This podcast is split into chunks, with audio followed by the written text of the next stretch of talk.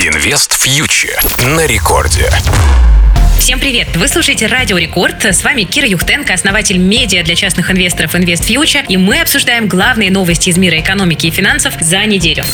Итак, давайте начнем с курса российского рубля. Чуть ниже 80 рублей за доллар закрывается у нас основная валютная пара. Это практически одинаковый уровень с понедельником. Но надо сказать, что на неделе волатильность была не слабой, и это, в общем-то, понятно, потому что в США сейчас разворачивается драма с потолком госдолга, и доллар по этому поводу нервничает. Евро за неделю ослаб, и тут дело в европейской макроэкономике, потому что вчера Германия представила свои данные по ВВП, и мы увидели, что страна вошла в техническую рецессию. Учитывая, что Германия главная экономика еврозоны, то и евро ожидаемо стал слабеть. Но надо сказать, что для самого рубля факторов позитива не слишком много, разве что рост нефти, потому что котировки бренд достигли уровня 76-75 плюс полтора процента за неделю.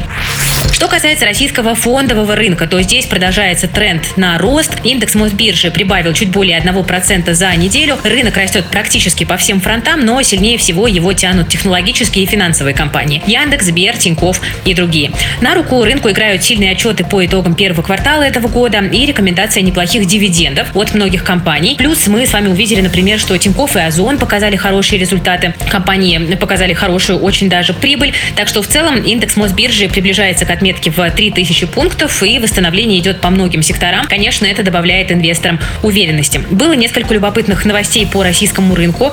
Во-первых, акции «Магнита» 25 мая перевели с первого уровня листинга на третий, то есть теперь акции доступны только квалифицированным инвесторам или тем, кто прошел тестирование у брокера. Причины пока неизвестны, но в целом для компании это не очень хорошая новость, которая намекает вплоть до возможного делистинга компании, но пока никаких фактов э, здесь нет. Тем временем у нас еще на московской бирже Яндекс разделяется и предлагает инвесторам обменять долю в нидерландской головной компании на российскую часть бизнеса. Акции отреагировали ростом на новости, потому что инвесторы довольно позитивно оценивают разделение и возможность выбора. Ну и, кстати, э, компания получила уже достаточно много заявок э, по этому поводу. Что касается рынка американского, то тут почти всю неделю у нас было падение, и здесь дело заключается в надоевшем уже всем риске дефолта в США. А, и пока у нас по этому поводу абсолютная неопределенность, потому что даже Джо Байден заявил, что не может исключать дефолт в США. Скорее всего, по госдолгу все-таки договорятся, как договаривались уже много лет подряд, но то, что переговоры затягиваются так долго, уже вплоть до июня, конечно, заставляет здесь рынки понервничать. Но при этом экономика США достаточно неплохо держится, вышел сильный ВВП э, в США, э, поэтому здесь в целом кажется, что опасаться всерьез инвесторам на данный момент нечего, да, но некие такие невротические колебания на рынке все-таки возможны в ближайшие дни, э, потому что вот буквально на днях мы уже получим наконец-то конкретику по вопросу потолка госдолга.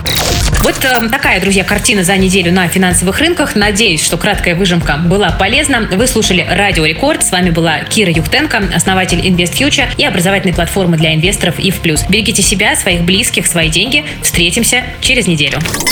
Инвест фьючер на Радио Рекорд.